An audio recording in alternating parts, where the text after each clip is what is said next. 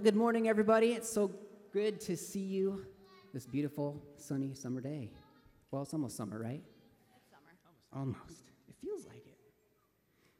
This is the hope we have. Hebrews 9 28 says, So Christ was sacrificed once and for all to take away the sins of many. But he will appear a second time, not to bear sin, but to bring salvation to those who are waiting for him. This is what we do. We eagerly await Christ's second return. And in the meantime, we seek him and we grow in him and we worship him and we love others because of him. So today, we just invite you to stand up, just greet some people around you, give them a fist pound, and say hey and see how they're doing. Good morning. Good morning. Virtual fist bump.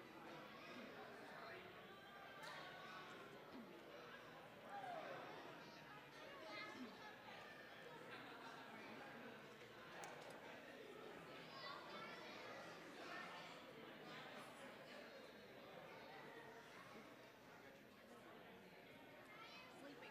They know. Of course, yeah.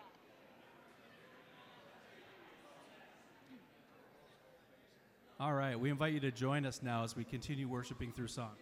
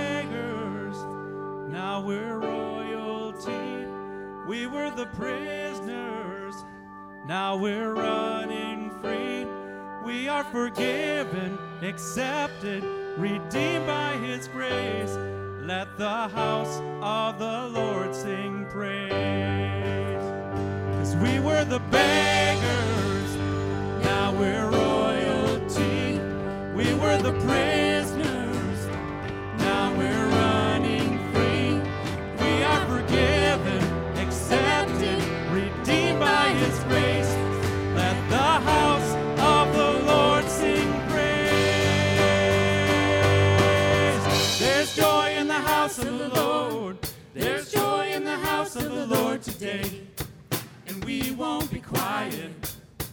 We shout out your praise. There's joy in the house of the Lord. Our God is surely in this place, and we won't be quiet. We shout out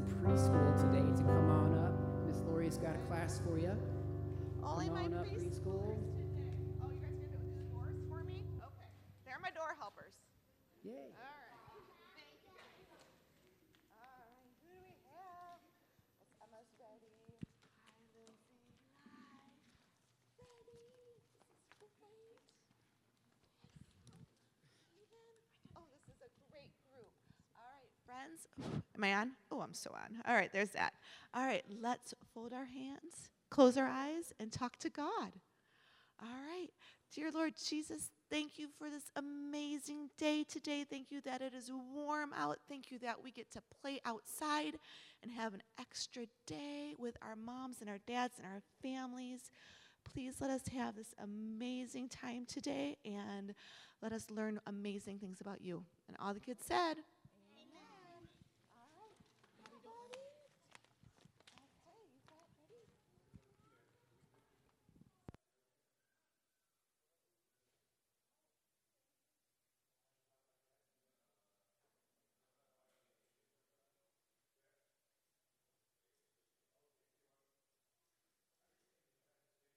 Turn the belt pack on? Okay. Yeah, you'd, think it was an inter. Yeah, boy, that's feeling real hot. Okay. Yeah, there's a ring. That's not in my. Yeah, okay, we get up. Well, good morning. It is a, a holiday uh, in our nation. It's a great time for us to gather here and worship the Lord on the Sabbath and be together. Um, for those of you who aren't aware, my name is Bill. I'm typically the campus pastor at Celebration, but as part of the holiday celebration, they held traffic and let me cross the parking lot. So I get to be with y'all here this morning. Pastor Mary has been ministering in celebration, and we are together. Uh, this gives Aaron and Kendra a chance to kind of get a weekend away, which is always good. I love how we're able to support and care for one another uh, in the way we're doing ministry in this time. So at this point, let me lead us in just a simple time of prayer. And one of the things I'm real committed to is not so much being the prayer person as helping people develop their life of prayer. And so I'm going to leave some spaces in my prayer time where I'll ask people to pray for those who are sick. And you just, in the silence of your heart, you know people that are close to you here in Watershed or in your uh, workspace or just wherever you are. Pray for them. There's been a lot of heartbreak and grief all through the country, but even right here uh, in West Michigan. I'll give you some space for grief. So let's, just to let you know how I'm working this, I'll give you some space. And one of the wonderful things about the Lord is that we can all pray together and He can navigate that. And if we were Koreans, we would all pray out loud together at the same time and He could navigate that. So let's turn to the Father and pray, shall we? Oh Lord our God, we give you thanks for your kindness to us. And we sense a first taste of it as we see the beauty of this day. But we know that it's bigger and greater than we could ever ask or imagine. That the Lord Jesus, who laid aside his glory, that he might take our brokenness and by his grace give us the good hope of a future in him. That Jesus has been at work to give us more than we could ask or imagine. And so we take a moment and give you thanks for that. Just take a silent moment of gratitude before the Lord here.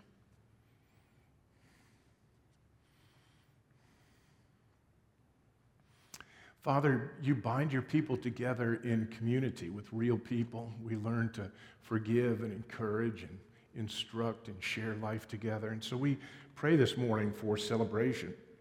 One of Harderwyk's sister um, congregations and Pastor Mary, as she's probably now finishing up ministry time with them. We pray for Fusion and Pastor JB as he'll bring your word. And Father, though they're not organizationally part of our ministry, we pray for Mission and Pastor Florencio that there in the Harderwyk Sanctuary this afternoon, the gospel of Jesus will be opened up and made clear to people in the Spanish language. Thank you that the gospel is bigger than any one tribe and tongue and nation. So we thank you for that expression right here on our property. Father, we pray for Watershed. That's the, the community, the body you've called us to be a part of, to invest in here. We pray for Pastor Aaron in this time away. It's been a hectic season. Uh, good things, but so many good things it leaves you tired. Make this a refreshing season for him. Now, Father, in terms of the relationships and our circle of uh, people, I want to take a moment and just release you to pray for those you know who are sick. Pray for them by name. Pray what you know of their need, for the doctors and nurses, medical care, whatever it may be but pray by name for those who are sick. Father, hear the prayers of your people. We cry out to you.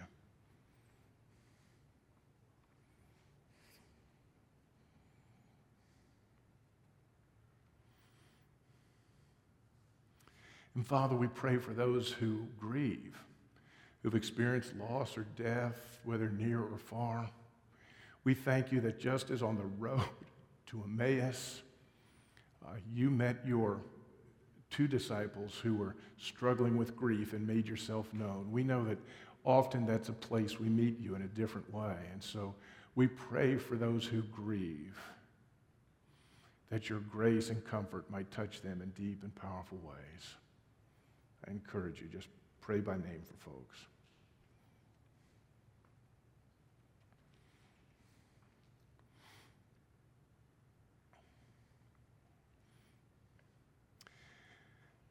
Father, we thank you that the gospel is good news across the entire world.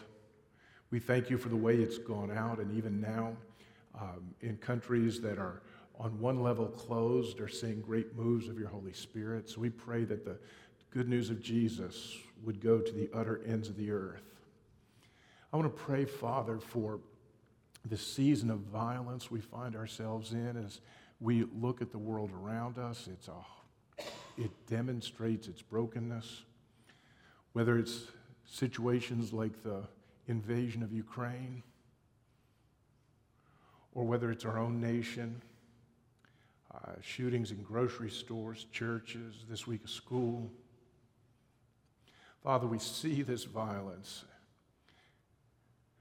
And even as our hearts break, we're reminded that this was not your created purpose that you've called your people to be at work, to bring justice and peace and hope in the land. But we're honest too that we're broken people doing that. And so we yearn for that day when Jesus, our King, will return and establish not just human justice, but perfect justice. Not just peace, but, but wholeness and healing. Let me close as we meditate on a passage from the prophet Isaiah. He writes in chapter 11 under the uh, inspiration of the Holy Spirit A shoot will come up from the stump of Jesse. From his roots, a branch will bear fruit. The Spirit of the Lord will rest on him the Spirit of wisdom and of understanding, the Spirit of counsel and of might, the Spirit of the knowledge and fear of the Lord. And he will delight in the fear of the Lord. He will not judge by what he sees with his eyes or decide by what he hears with his ears. The wolf will lie down with the lamb, the leopard will lie down with the goat, the calf and the lion and the yearling together, and a little child will lead them. They will neither harm nor destroy on all my holy mountain. For the earth will be filled with the knowledge of the Lord as the waters cover the sea. Father, we yearn for that day. Our hearts cry out. Until then, we will worship Jesus and live out the gospel every place that you send us. Equip us for that. Thank you for this time to be encouraged and built up. We pray together in the mighty name of Jesus, and all of God's people sit together. Amen and amen. I'm going to be reading from Colossians, but before we do that, and this is all going to weave together in some ways, let's see if we can get to the end. This is Memorial Day, and it's a particular national holiday. Um, I'm a subject of King Jesus. He is my ruler, is what I tell folks. And yet, he sent me as an ambassador to be a citizen of the United States. And being one who doesn't like to miss holidays, I'm glad to celebrate our national holidays as well. Memorial Day is time we've set aside as citizens of the United States to remember and reflect on the cost of some of the freedom that we enjoy, those who've died, those who've given their lives. Um, and I, in particular, am very, very thankful. Uh, a woman, I thought she was a mom in my congregation in Fredericksburg, Virginia, was killed in the hunt for Osama bin Laden. I remember doing her memorial service at uh, Arlington National Cemetery. And you just realize that there are some things bigger than us. And by the grace of God, I'm thankful for that. So I remember the folks in my own life. Let me tell you about somebody in your own life that's worth remembering. We're here in Holland, right? Do you know the story of Dirk von Raalte? Does the name von Raalte ring a bell? Yeah, Albertus. Albertus van Raalte was a Dutch pastor in the 1800s. He was preaching the gospel in the Netherlands, and so the government was putting him in jail and taking away his salary. It can be tough to be a preacher of the gospel. He got out one time and he gathered his family, his church, and he moved to the United States. They emigrated, and you know where they landed? Right here. Albertus van Raalte helped establish Holland, an initial pastor, um, Hope College, all of these things. Well, when he came over here, he had a three year old son, Dirk. Dirk lived here with his family for 15 years, and because Dirk had heard his dad preach the gospel, and his dad was an ardent anti American slavery preacher. Albertus preached that. At 18, Dirk signed up and joined the army. Saw military service in Kentucky and Tennessee, part of the Battle of Kentucky of Atlanta. In the course of that, he was wounded, had to have an arm amputated. And I want to read to, I've got a picture of a letter. It's in Dutch. I'll have to read the translation. From Dirk to his dad. Boy, this is different light here. Glad I'm not reading it in Dutch. But here he is recovering in the hospital in Marietta, Georgia. And he says, I'm healing well. My wounds appear to be healing exceptionally well. I walk a lot and I appear to be so healthy that no one can think that I had been wounded. The amputation of my right arm did not weaken me much because I have much time to exercise by walking and thus far also haven't lost any weight. Please excuse my sloppy penmanship since I'm writing with my left hand and it's still a little bit difficult. I'm thankful for folks who have stood and made a difference.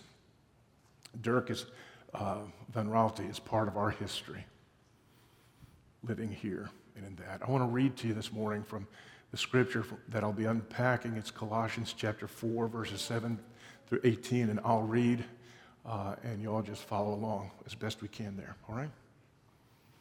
Paul writes, it's the close of the letter to the Colossians. Tychicus will tell you all the news about me. He is a dear brother, a faithful minister, and a fellow servant in the Lord. I am sending him to you for the express purpose that you may know about our circumstances and that he may encourage your hearts. He's coming with Onesimus, our faithful and dear brother, who is one of you. They will tell you everything that is happening here. Now, my fellow prisoner, because remember, Paul was writing from prison, my fellow prisoner, Aristarchus, sends you his greetings, as does Mark, you know, the cousin of Barnabas. You've received instructions about him if he comes to you. Welcome him. Jesus, who is called Justus, also sends greetings. These are the only Jews among my co workers for the kingdom of God, and they have proved a comfort to me. Epaphras, and we heard about Epaphras in chapter 1. He was the person who God used to plant the church in Colossae. He was the apostle, the messenger who gave that news. Epaphras, who is one of you and a servant of Jesus Christ, sends greetings. He's always wrestling in prayer for you, that you may stand firm in all the will of God, mature and fully assured. I vouch for him that he is working hard for you and for those at Laodicea and Hierapolis. Our dear friend Luke the doctor and Demas, they both send greetings. Give my greetings to the brothers and sisters at Laodicea and to Nympha and the church in her house. After this letter has been read to you, see to it that it's also read in the church of the Laodiceans, and you in turn read the letter from Laodicea. Tell Archippus, see to it that you complete the ministry you have received in the Lord. I, Paul, write this greeting in my own hand. Remember my chains. Grace be with you. Let's pray. Father in heaven, we thank you that centuries ago, the world thought they'd put a man in prison and gotten rid of him.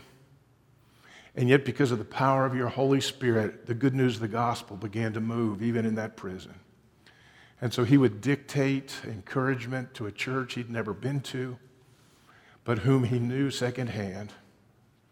That letter would be taken to them, they'd read. Even a few short years after, there'd be an earthquake, but that letter would not be lost. It would be recognized. And those texts have been preserved, passed down to us, so that now, as it were, we can open up the scroll, translate, study, meditate, pray. We thank you for your word, O oh God, that you have spoken to us in it. Now, Holy Spirit, just as you began and oversaw that process, now be present to illumine to our hearts and minds.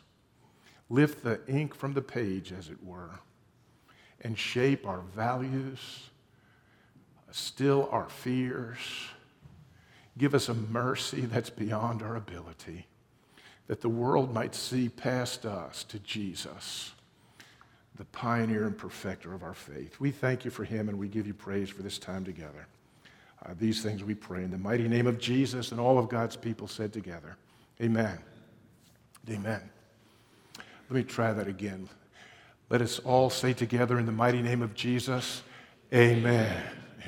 You know, I used to pre- preach in African American churches, so it'll take a little while to get that kind of feedback. Amen? There you go. It comes and goes, friends. Let's enjoy it all. Uh, Paul had a number of friends, people who would meet through the course of ministry. And there's a moment right here where it looks like life is up. He's in a hard place, he's in prison. And believe me, the prisons of that time were no place you'd want to spend time. Paul's writing from this prison cell. And as I was reading and studying through Colossians over these past weeks, it's been quite the reminder to me that even when I'm in a hard place, recently I had to walk into a hospital room where someone I knew and appreciated, prayed for, was on life support. It was the second time this year. And that was a hard place to be. Have you ever followed somebody to family court and sat with them in the midst of that? It's a hard place to be. One of the reasons I love being at Harderwyk is because I've had some seasons out of ministry where I had what you would call soul crushing jobs. I was doing tech support in a call center. Bell South modems. Yeah. Um, nobody ever calls tech support until they're angry. Nobody ever called up and said, Oh, tech support. Hope you're having a good day. I mean, it was crushing. But in that hard place, God began to do some things in my life. In Paul's hard place, God began to move through Paul in extraordinary ways. And I want you to realize that Paul, in the midst of this, had six friends that he mentions in this letter. And I'm going to call those, I'm going to steal this term from Scotty Smith. If you've ever heard me preach much, I'll often refer to a guy who's really helped shape my prayers, Scotty Smith. He was a pastor in Franklin, Tennessee. He pre- uh, prepares a daily prayer blog. I get it and I pray with him. You can find that on the uh, sermon resources blog we put up there. It's, I, he's helped shape my prayers in light of the gospel. And Scotty talks about his gospel posse, those friends that he's hanging with, that they move together, they know each other, they're sharing life. I want to look today at six friends in Paul's gospel posse, six partners in ministry with Paul. Each has their own story, each in a fascinating way, was impacted by Paul and now can impact us as well. The first one I want to look at is this fellow mentioned Onesimus, Colossians 4 9. It says, uh, Tychicus is coming with Onesimus, our faithful and dear brother, who is one of you. They'll tell you everything that is happening here. Well, that didn't sound like much to go on. But a few years later, Paul will write to a friend of his named Philemon, and he'll mention this same guy, Onesimus. And what he'll remind Philemon is that I met Onesimus in jail, and he came to faith in Christ. And now that he's out of jail, I'm telling him to do what's right and to go back because, in the world's eyes, before he was imprisoned, he was your slave. Listen to this Philemon uh, verses 8 and 10. This is Paul writing to Philemon about this guy, Onesimus. Therefore, although in Christ I could be bold and order you to do what you ought to do, ah, there's a good Dutch word, ought. Yet I prefer to appeal to you on the basis of love. There's a gospel word. That I appeal to you for my son Onesimus, who became my son while I was in chains. I am sending him, who is my very heart, back to you. No longer as a slave, but better than a slave, a dear brother. He is very dear to me, but even dearer to you, both as a fellow man and as a brother in the Lord. At one point, Onesimus was a slave. He's imprisoned. He runs across Paul in prison. He comes to faith in Christ. And then, when no longer in prison, Paul sends him back. What would it have felt like to be Onesimus in that? Now, let me take a little parenthesis. I can't give you as much time as I'd love on this, but a couple of things because I've used the word slavery. For us to really understand some of the dynamics, there's some things we've got to get square in our mind, and I'll, just hit them real quick. Would love to have coffee and talk more. I put some of this stuff on my blog. It's really worth um, understanding better. And the first thing I want to say is this that what we call slavery in the United States is not at all like what is referred to as slavery in the Bible. Completely different. Okay? Um, in the U.S., Slavery was based on race. In the Bible, it's often more a matter of debt. Proverbs 22 7 says, The borrower is the slave of the lender. So it's probably not a good time to have a conversation about the federal student loans. because of court, let's move on. It was race based, it was generational. You know, in the Bible, every seven years, every slave was to be set free. It was not a perpetual state. And the really wicked thing that happened in those portions of the United States that did this, slavery became based on the idea that the Africans were subhuman. There were the humans and there were them. Suddenly there's this separation. Genesis 1:27 is very clear that all humanity is created in the image of God. There may be poor, there may be rich, there may be educated, there may be uneducated, but all reflect that image of God. Second thing I want to make real clear is the way slavery was practiced in the United States. It's better referred to in the Bible as man stealing. The Bible does talk about the kind of slavery that was practiced in the southern parts of the United States, and the Bible calls it man stealing. Uh, look at Exodus 21 16 or 1 Timothy 1 10. And man stealing was a capital crime. Imagine if, when the first African slaves were brought to the United States, they'd opened their Bibles and said, Oh, excuse me, Africans, let's move in here. We'll get you some clothes and a place to stay. Those of you who stole them and brought them to the gallows. So it's man stealing. This man stealing approach to slavery was never a majority view in the United States. Now, if you went to a Presbyterian church in Richmond, Virginia, I went to seminary there. I've got some history. That's all they understood. And it may be fair to say that many in the United States were indifferent or compromised on the issue, but there were many believers in Christ who actively opposed man stealing slavery because of their faith in Jesus. We need to hear those stories. You've heard of Duke, I'm sorry, Dirk von Raalte. Another great one is Charles Finney, Harriet Beecher Stowe. Ever read Uncle Tom's Cabin?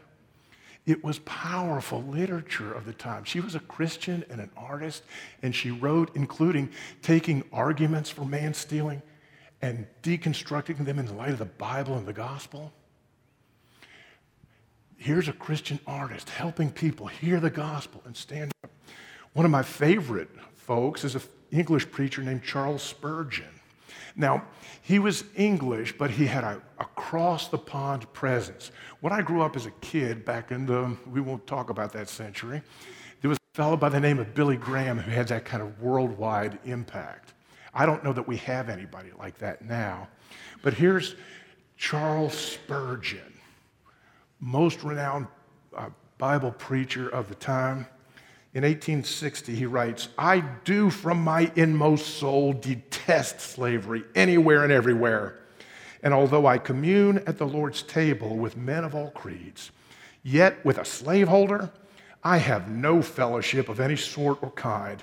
Whenever one has called upon me, I've considered it my duty to express my detestation of his wickedness and would as soon think of receiving a murderer into my church as a member or into any sort of friendship as a man stealer.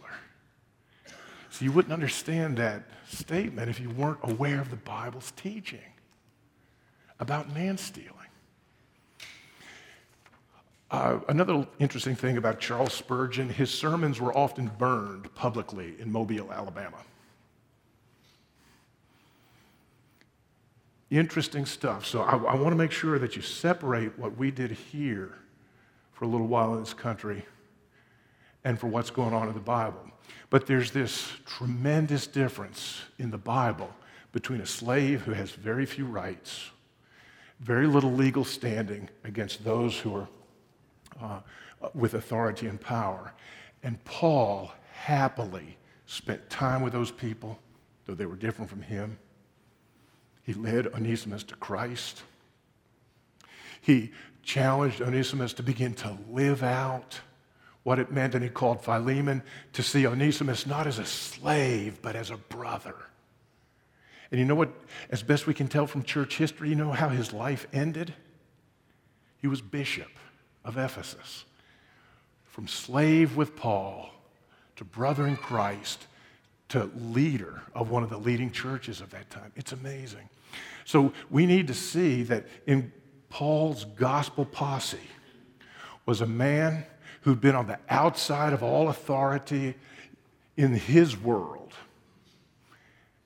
but who was called in Christ and had a new identity.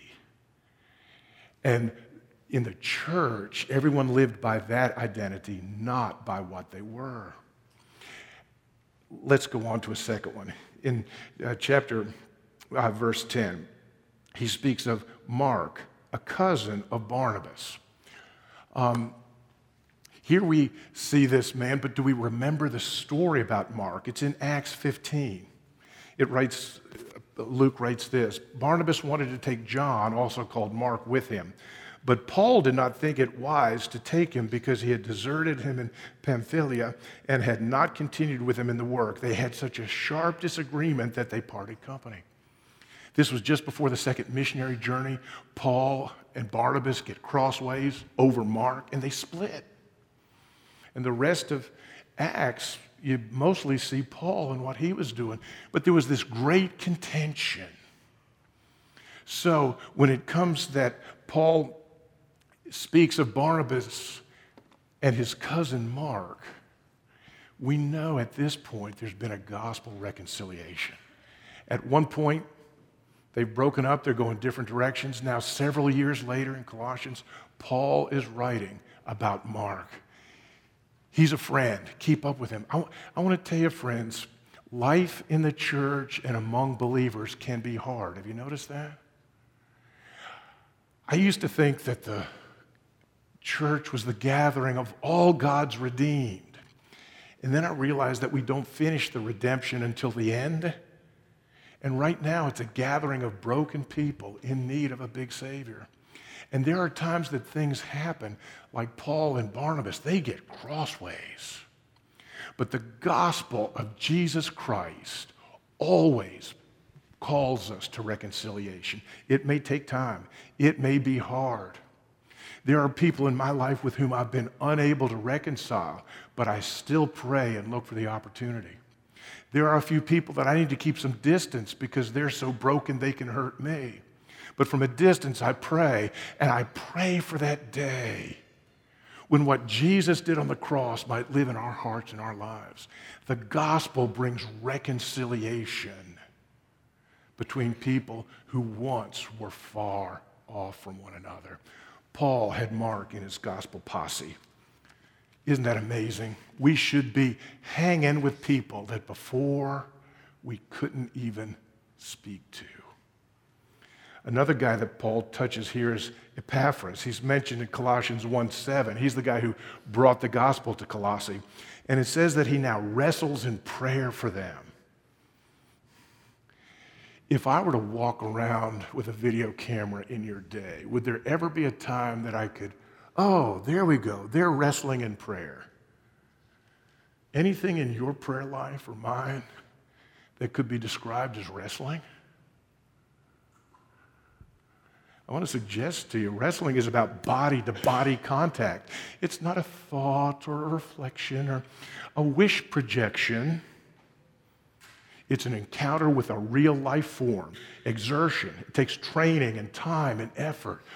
Paul described the prayer of Epaphras as wrestling. I was a young pastor years ago in my first church as solo pastor, and God was beginning to move in some extraordinary ways. And I'll remember for as long as I live meeting Miss Putzi for the first time. She was an elegant woman, much older than me, well spoken, kind of genteel in this southern way, very cultured. But she was crippled by arthritis, and she was in a wheelchair. But in the course of her walk with Christ, she came to faith in Christ in the fullness of the Holy Spirit when I was in the eighth grade. That's how much impact I had on her life. None. But since that time, she'd learned to pray. She'd been with Christ in the school of prayer. She'd pressed deeply into God. And Miss Putzi and her husband prayed for my ministry two hours a night. One of the first conversations I had with her, she says, Oh, Brother Bill, we came the first time, Buddy and I, and I, I, I heard you preach, and I just knew God was calling me to, pre- to pray for you. Here I am. You want to know how I've survived? Because years ago, a crippled woman who'd learned to pray would join with her husband two hours a night. Wow. You know what I've been asking myself as I prepare for this? Who is Aaron's Miss Putzi?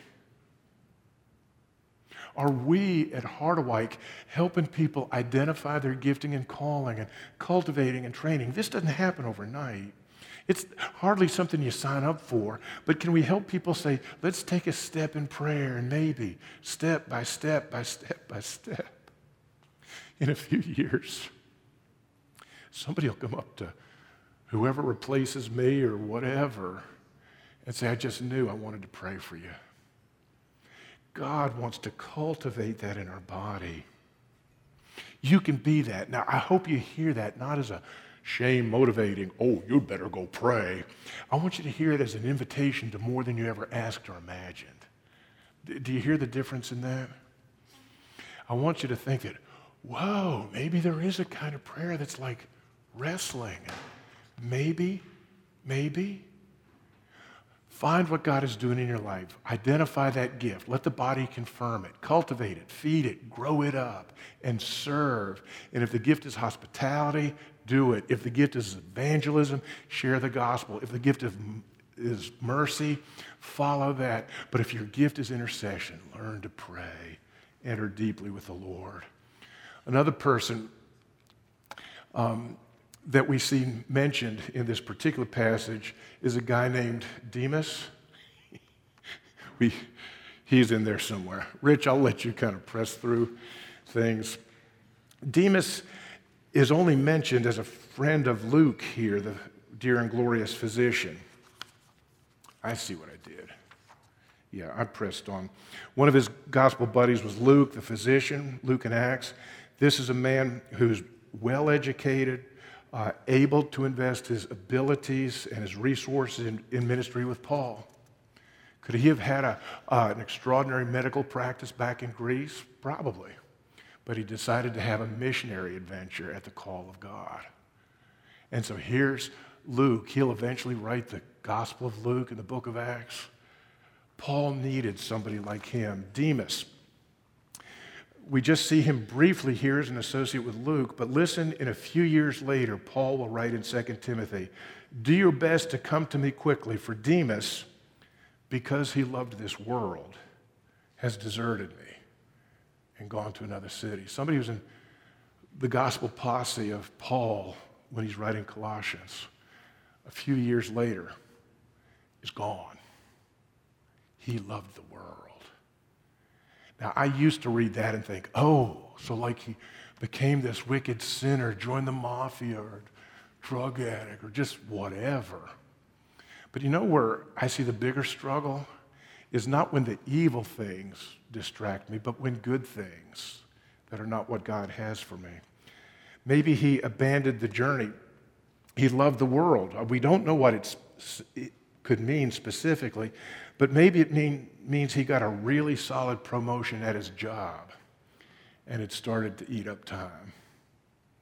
Maybe he went on to get another degree. Boy, I had to think about that. What are the ways that the world distracts us? You know, I used to, I earned my way through college playing music, and back in those days, there was a lot of I never took advantage of these things, thank heaven, but there's a lot of stuff out there. You know, I'm not the least bit distracted by stuff anymore. But the things that distract me, the things of the world, even that the world affirms, may pull me out of being somebody's encourager, somebody's prayer partner. Jesus can call you to various things a good job, a degree, or you can pursue those because you love the world. You're going to have to sort through that the ability to discern and hear the voice of the Spirit. What is God doing? Where has He called you? But make sure you don't end up like Demas.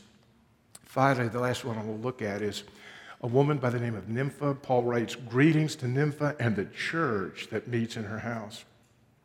Now, she's only mentioned here, so we have no idea what she looks like what her business is. We know Lydia was a seller of exotic dyes, but we don't know anything about Nympha except that there's a church that meets in her house, and she's part of Paul's circle of relationships.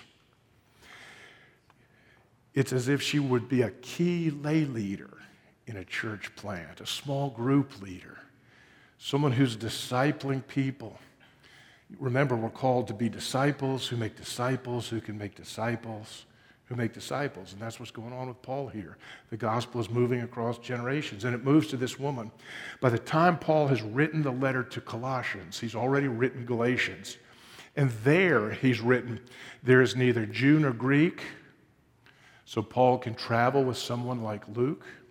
There's neither slave nor free, so that Paul has friendships with people who were once slaves. Nor is there male and female. So Paul has in his circle of relationships Nympha and the church that meets in her house. For you are all one in Christ. Friends, Paul was just living out what he'd written in Galatians with the people that were in his circle here in Colossians with Onesimus the slave, Luke the Gentile, Nympha the woman, all are one in Christ. That doesn't mean that these people are confused about who they were or how they were raised or their experiences. It means that their identity in Christ is the controlling identity.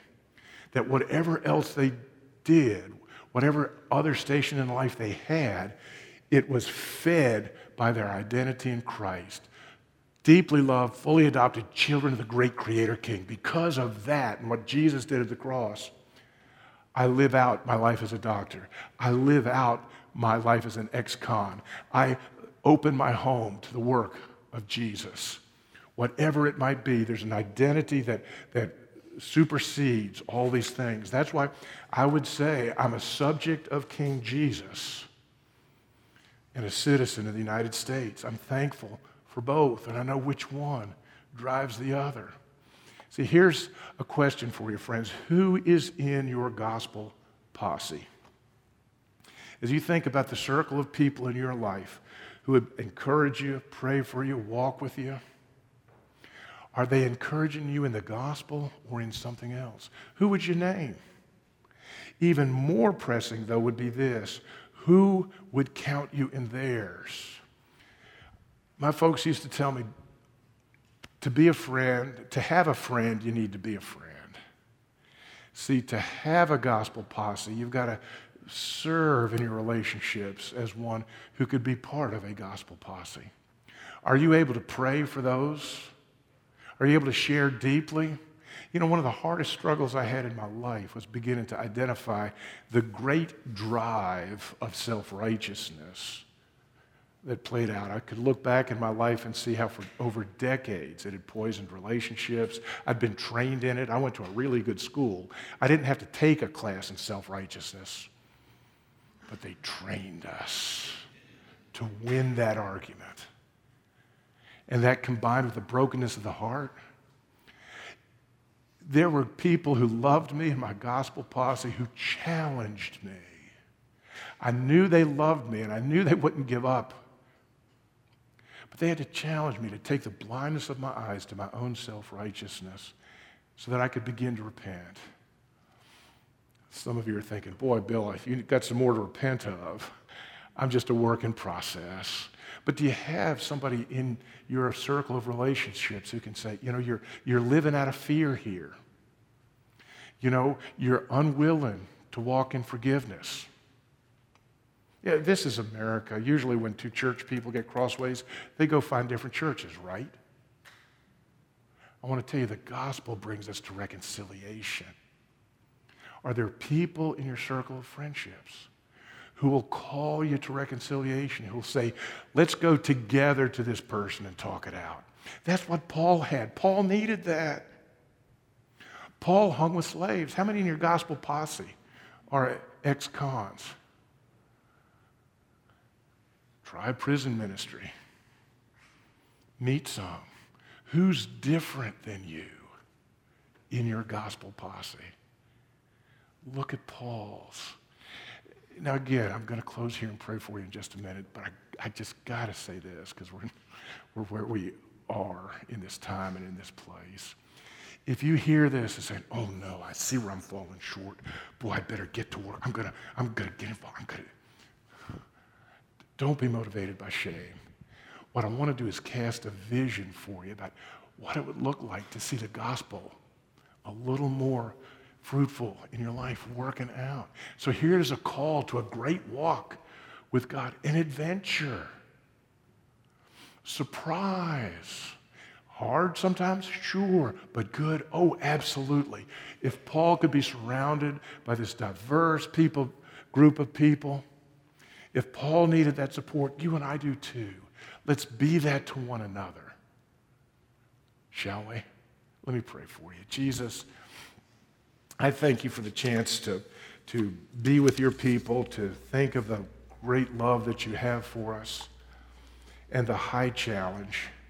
Father, I pray for those who feel lonely or isolated and they hear this and wonder, but if people really knew me, Holy Spirit, I pray that whoever has that voice playing in their mind, that you might speak to them of the adoption we have in Christ and draw them to one person this week.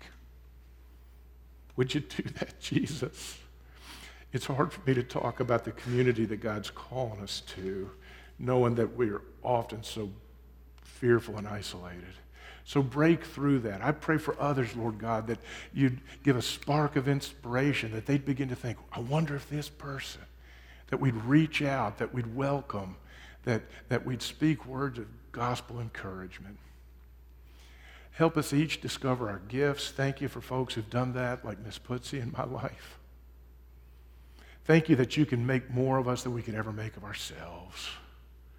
You're a great and good God. You've, you've called us by name and you've named us for your purposes. Help us to, to hear that voice and to say, Yes, Lord, send me. Not that I'll ever be an Isaiah, but maybe I can just be the Bill Lindner that Jesus died and rose again to love. Speak those deeply to each of us here this day. Give us a great hope. For we are simply what you desire to make us. Hear our prayer and be with us this day. Fill us with your grace. In Jesus' name, amen. We invite you to stand with us as we sing one more song. This is a reminder that we're invited into God's family and into the gospel posse.